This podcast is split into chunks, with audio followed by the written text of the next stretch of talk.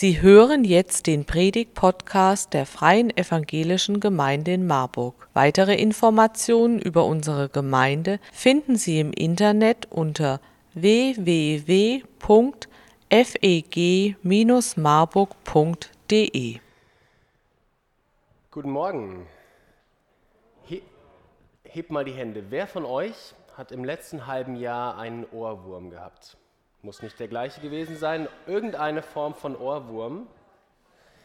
Also, und ich meine damit jetzt nicht diese kleinen Insekten, die hinten diese Greifzangen haben. Ich habe gelernt, Forficula auriculara, also die meine ich nicht, sondern irgendein Liedtext, irgendeine Zeile, irgendein Satz, der sich so eingenistet hat in unseren Ohren, dass er irgendwie immer und immer wieder kommt. Ich sehe, manche von euch haben das gehabt. Ich denke, man könnte sie zu Recht Mietnomaden der Großhirnrinde nennen, oder? Ja, die gehen da rein und die gehen irgendwie nicht mehr weg. Die zahlen keine Miete, aber die bleiben im Ohr. Ich trage seit 15 Jahren einen Ohrwurm mit mir rum, den meine Frau Annika bei einem Konzert ihres Musik-LKs gesungen hat. Ein Lied von den Wise Guys und ich lese mal vor. Äh, Refrain, Strophe, Refrain. Hallo, hallo. Wir werden angesprochen von dem Ohrwurm. Hallo, hallo, ich bin dein Ohrwurm, dein Ohrwurm. Hallo, hallo, ich bin dein Ohrwurm, dein Ohrwurm. Ich summe den ganzen Tag das immer gleiche Lied. Es sitzt in meinem Kopf und geht einfach nicht weg. Hab alles ausprobiert, damit es sich verzieht, doch leider hat das alles keinen Zweck. Ich renne durch die Straßen, konzentriere mich auf den Krach. Ich tröne mir die Ohren voll mit Beethoven und Bach. Die fünfte Symphonie verklingt mit viel Tatar. Mein Ohrwurm sagt, hallo, ich bin noch da. Hallo, hallo, ich bin dein Ohrwurm, dein Ohrwurm. Hallo, hallo, ich bin dein Ohrwurm, dein Ohrwurm. Mein Ohren steck und geh hier nie mehr weg. Heute Morgen soll es auch um so eine Art Ohrwurm gehen, allerdings kein Lied, keine Strophe, sondern vielmehr so ein kurzer Satz.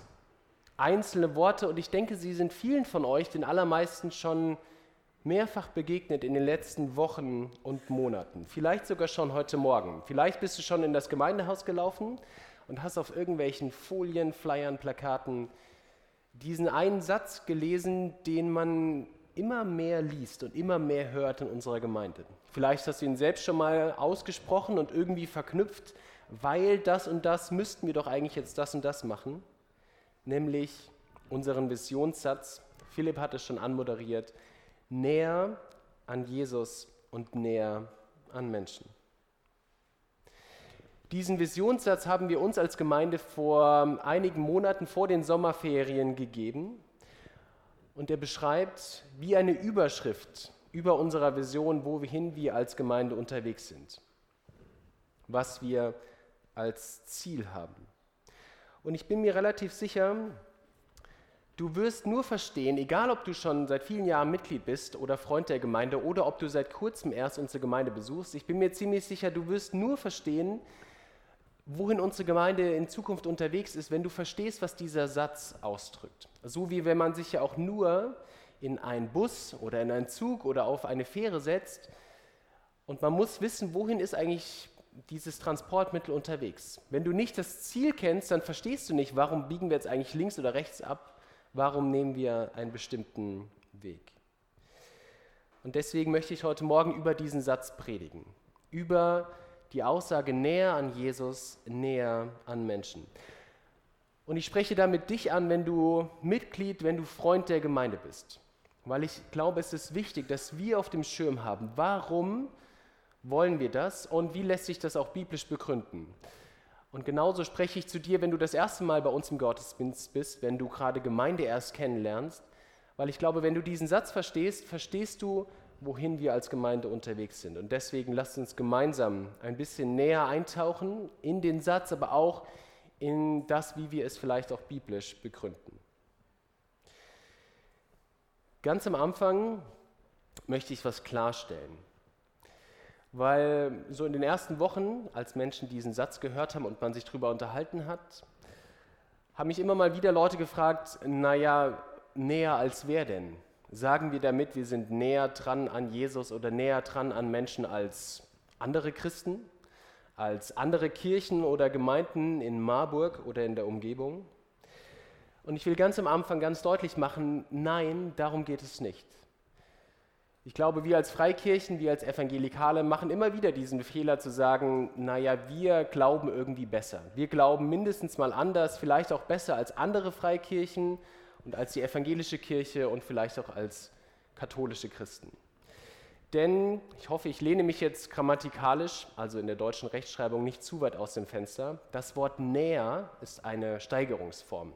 Komparativ siebte, achte Klasse schätze ich Deutschunterricht. Und man sagt damit, ich bin nicht nur nah dran, sondern ich bin näher dran. Und in den meisten Regionen in Deutschland folgt dann ein als, in manchen Regionen auch ein wie, also näher als, irgendwo auch näher wie.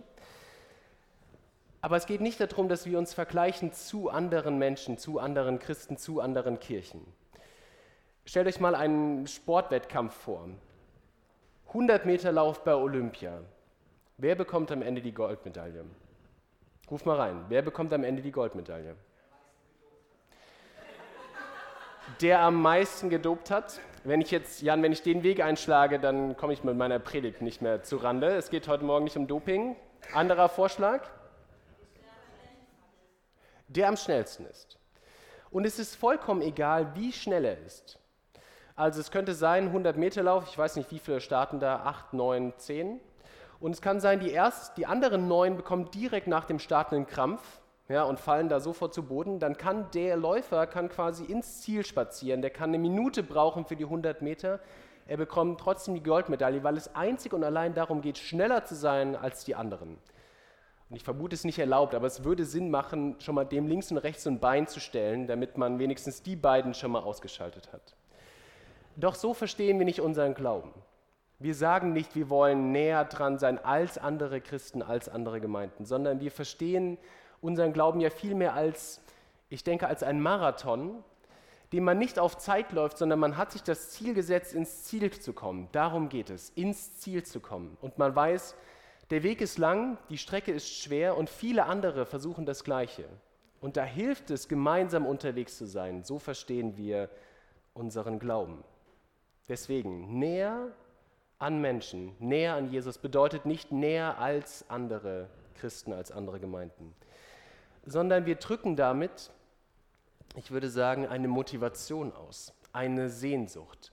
Wir wollen näher dran sein, als wir es jetzt sind. Das wird im Neuen Testament immer wieder deutlich, dass es nicht um Stillstand geht, sondern dass eine tiefe Sehnsucht ist, die uns antreibt in unserem Glauben. Jesus sagt das, in der Bergpredigt, Matthäus 6, 33, ganz bekannt. Da sagt er, trachtet, habt eine Sehnsucht, strebt danach, trachtet nach dem Reich Gottes und nach seiner Gerechtigkeit. Und das wollen wir tun als Gemeinde. Wir wollen immer mehr Menschen mit der Botschaft von Jesus erreichen. Wir wollen immer mehr selbst im Glauben wachsen. Wir wollen immer mehr Gemeinschaft erleben. Wir wollen immer mehr Menschen dienen.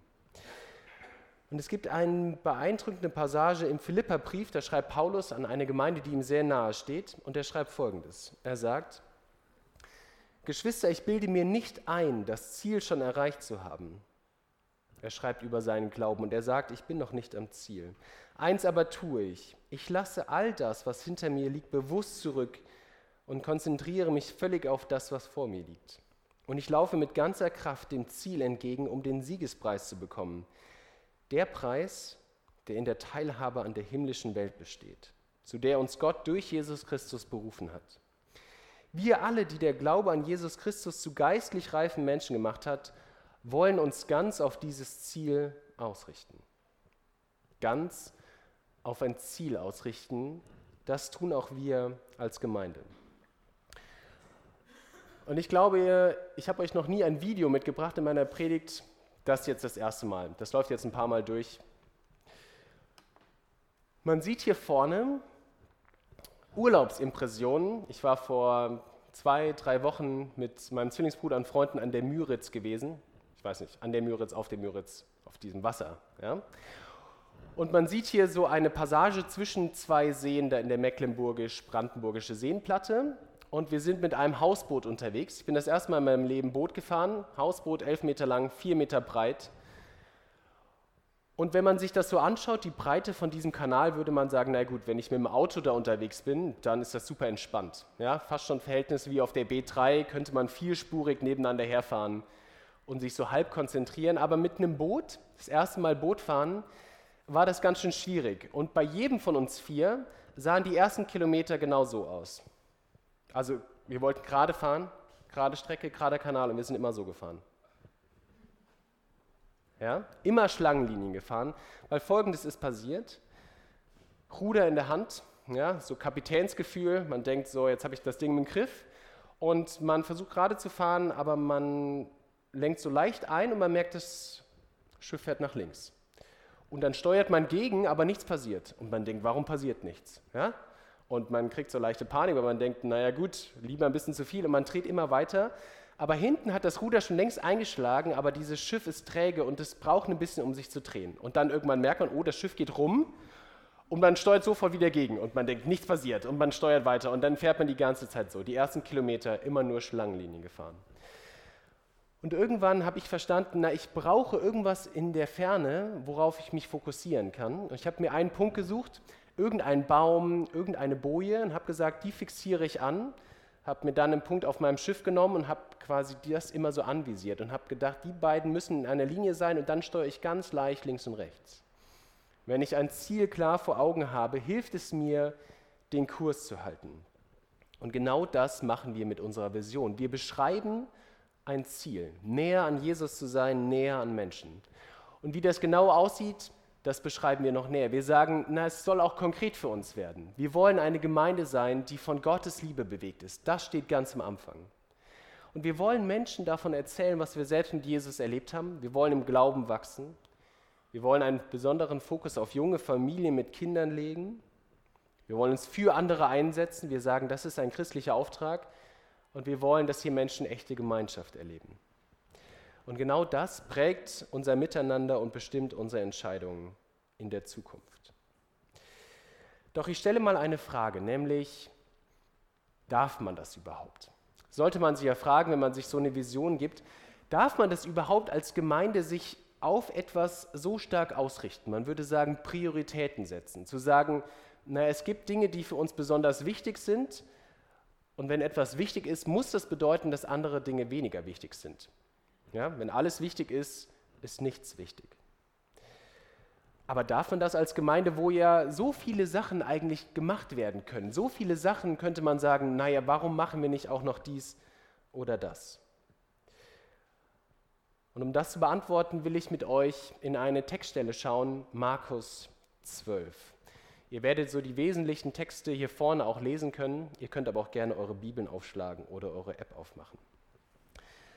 Markus 12, Jesus im Tempel in Jerusalem und das ganze Kapitel ist eigentlich ein großes Streitgespräch.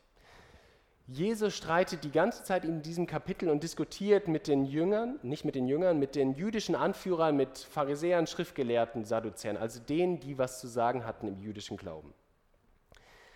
Sie untergraben seine Autorität, sie fragen, mit welcher Macht sagst du eigentlich irgendwelche Sachen? Die Pharisäer wollen irgendwas zur Steuer wissen, Jesus antwortet. Die Sadduzäer wollen was zur Auferstehung wissen und Jesus antwortet. Und der Tenor in diesem Ganzen ist, es ist gar nicht so leicht, den Überblick zu behalten. Gar nicht so leicht, sich zu orientieren im jüdischen Glauben und zu wissen, worauf kommt es eigentlich an, was ist wirklich wichtig.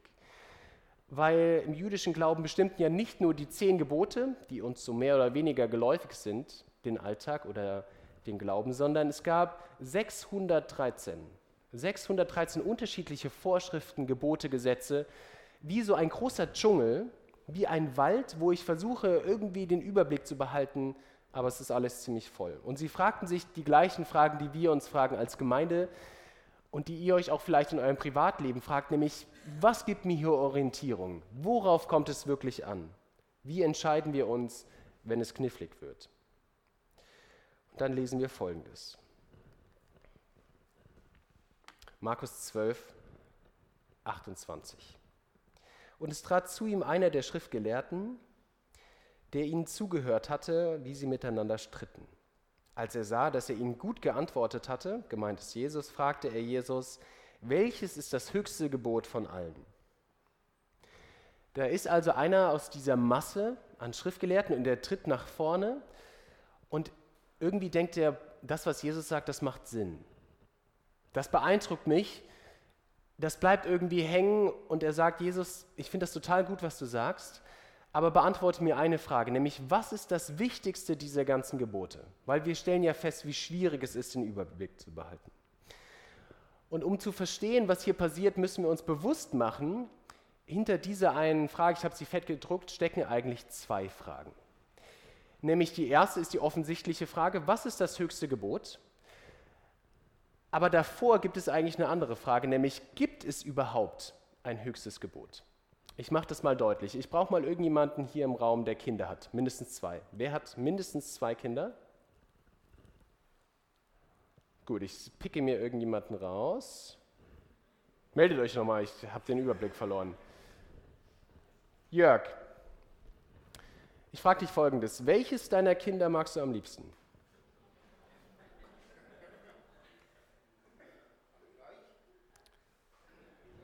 Für die Videoaufzeichnung, er hat Miri gesagt. Was? Was?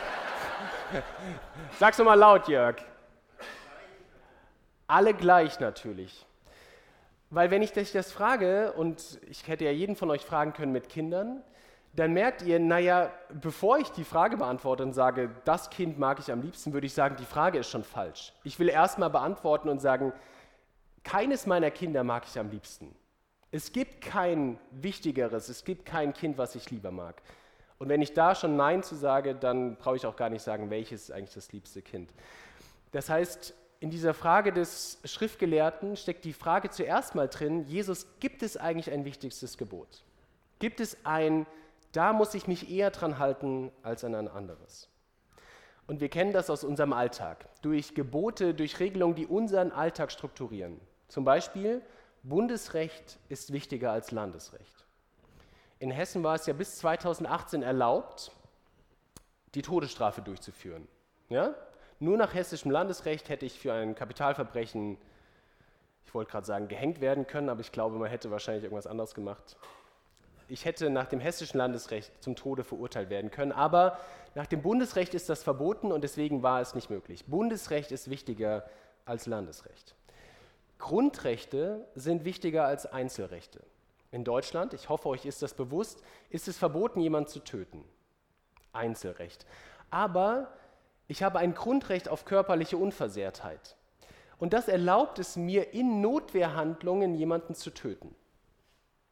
Weil Grundrechte wichtiger sind als Einzelrechte, darf ich mit meinem Recht auf körperliche Unversehrtheit ist ein Grundrecht, jemanden anderen töten und werde dafür nicht bestraft. Bundesrecht ist wichtiger als Landesrecht. Grundrechte sind wichtiger als Einzelgesetze. Das, was die Ehefrau sagt, ist wichtiger als das, was der Ehemann sagt. Ihr merkt, ja, wir sind vertraut damit, es gibt eine gewisse Ordnung von Gesetzgebung. Und Jesus widmet sich dieser Frage schon ganz früh im Markus-Evangelium, in Markus 2. Ich denke, manchen von euch vertraut. Da läuft Jesus mit seinen Jüngern durch so reife Kornfelder am Sabbat an dem Tag, der geheiligt worden war von Gott, wo man weder ganz viel laufen durfte und erst recht nicht irgendwie ernten durfte. Und Jesus, seine Jünger, sie sind hungrig, die Jünger streifen so Körner ab und essen sie. Fällt auf, ich habe das auch neulich gemacht, Julia, als wir unterwegs waren. Ne? Da bin ich an so einem Kornfeld vorbeigelaufen, habe mir auch so Weizen genommen und gegessen. Ich weiß, wovon ich rede. Und die Pharisäer sehen das und sagen, wie kann das sein, Jesus? Das, was ihr macht, ihr brecht gerade Gesetz. Und ja nicht irgendeins, sondern das Gebot, den Sabbat zu halten, stand in den zehn Geboten, die Mose vom Sinai mitgebracht hatte. Doch Jesus sagt da folgendes, Markus 2, 27, er sagt, der Mensch ist nicht für den Sabbat gemacht, sondern der Sabbat für den Mensch. Und Jesus macht da schon deutlich, es gibt Sachen, die sind wichtiger als andere. Er sagt, die Gesundheit des Menschen, die Fürsorge für das leibliche Wohl ist wichtiger als den Sabbat zu heiligen. Ja, es gibt ein wichtiger und es gibt ein weniger wichtig. Und dann antwortet er dem Schriftgelehrten folgendes. Das höchste Gebot ist das. Höre Israel, der Herr unser Gott ist der Herr allein. Und du sollst den Herrn, deinen Gott, lieben von ganzem Herzen, von ganzer Seele, von ganzem Gemüt und mit all deiner Kraft. Und das andere ist dies. Du sollst deinen Nächsten lieben wie dich selbst. Es ist kein anderes Gebot größer als diese. Jesus sagt, ja, es gibt wichtige und weniger wichtige Gesetze. Es gibt Prioritäten im Gesetz. Und ich sage dir, was das Wichtigste ist. Das Wichtigste ist, Gott zu lieben mit allem, was du hast. Jesus zählt ja verschiedene Sachen auf. Und er sagt, mit allem, was du hast, darum geht es, Gott zu lieben. Und dann geht es darum, seinen Mitmenschen zu lieben. Ich versuche das mal zu veranschaulichen, was hier passiert.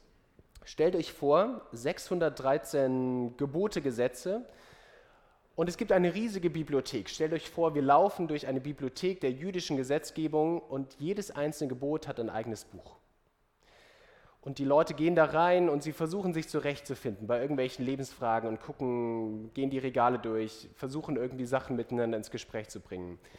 Und jetzt wird Jesus gefragt nach dem wichtigsten Gebot und er geht in diese Bibliothek rein und er greift sich zwei Bücher raus, zwei Stück.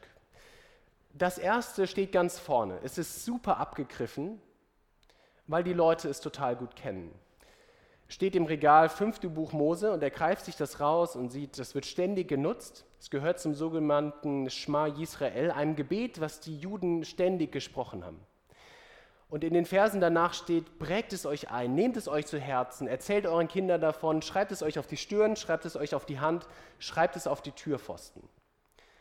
Das Gebot, Gott zu lieben mit allem, was man hat. Das eine Buch nimmt Jesus raus.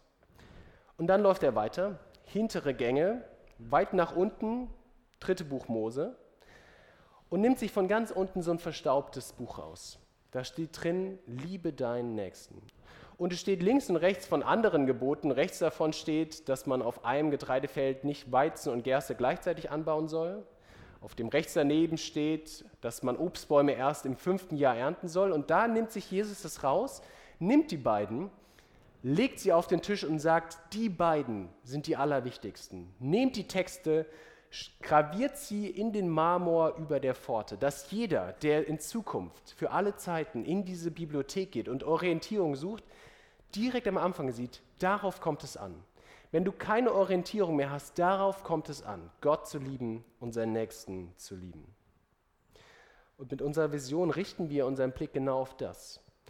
Ihr seht es hier vorne, wenn wir sagen, wir sind näher an Jesus, dann streben wir danach, näher an Gott zu sein. Weil wo ist uns Gott mehr begegnet?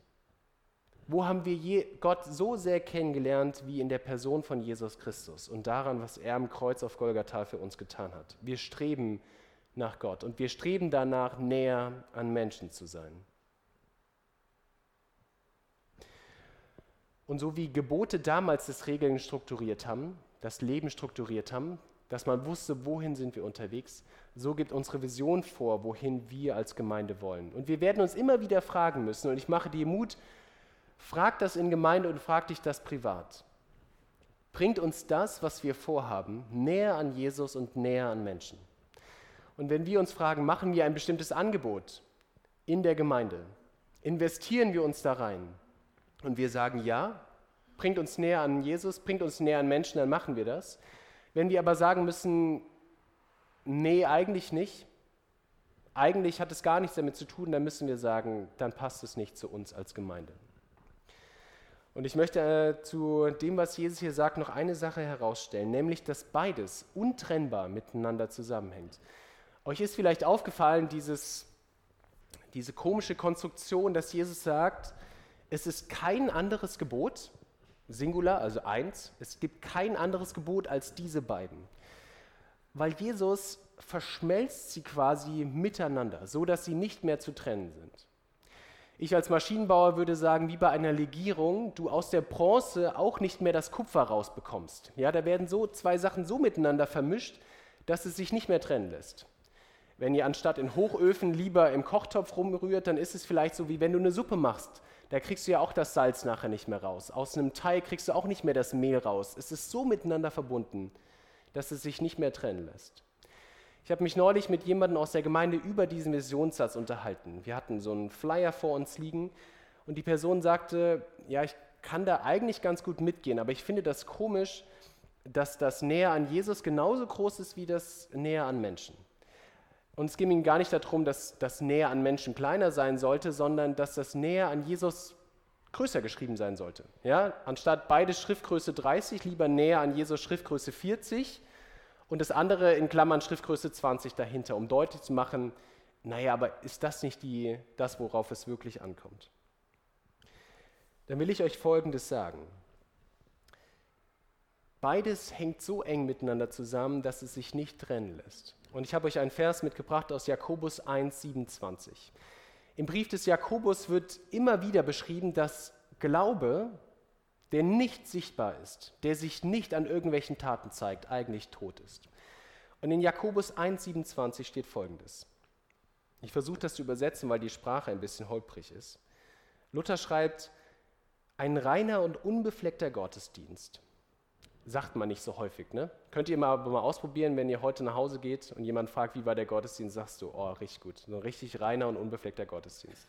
Ja, dann hat man schon direkt so äh, das Gespräch für die nächsten zehn Minuten gestaltet.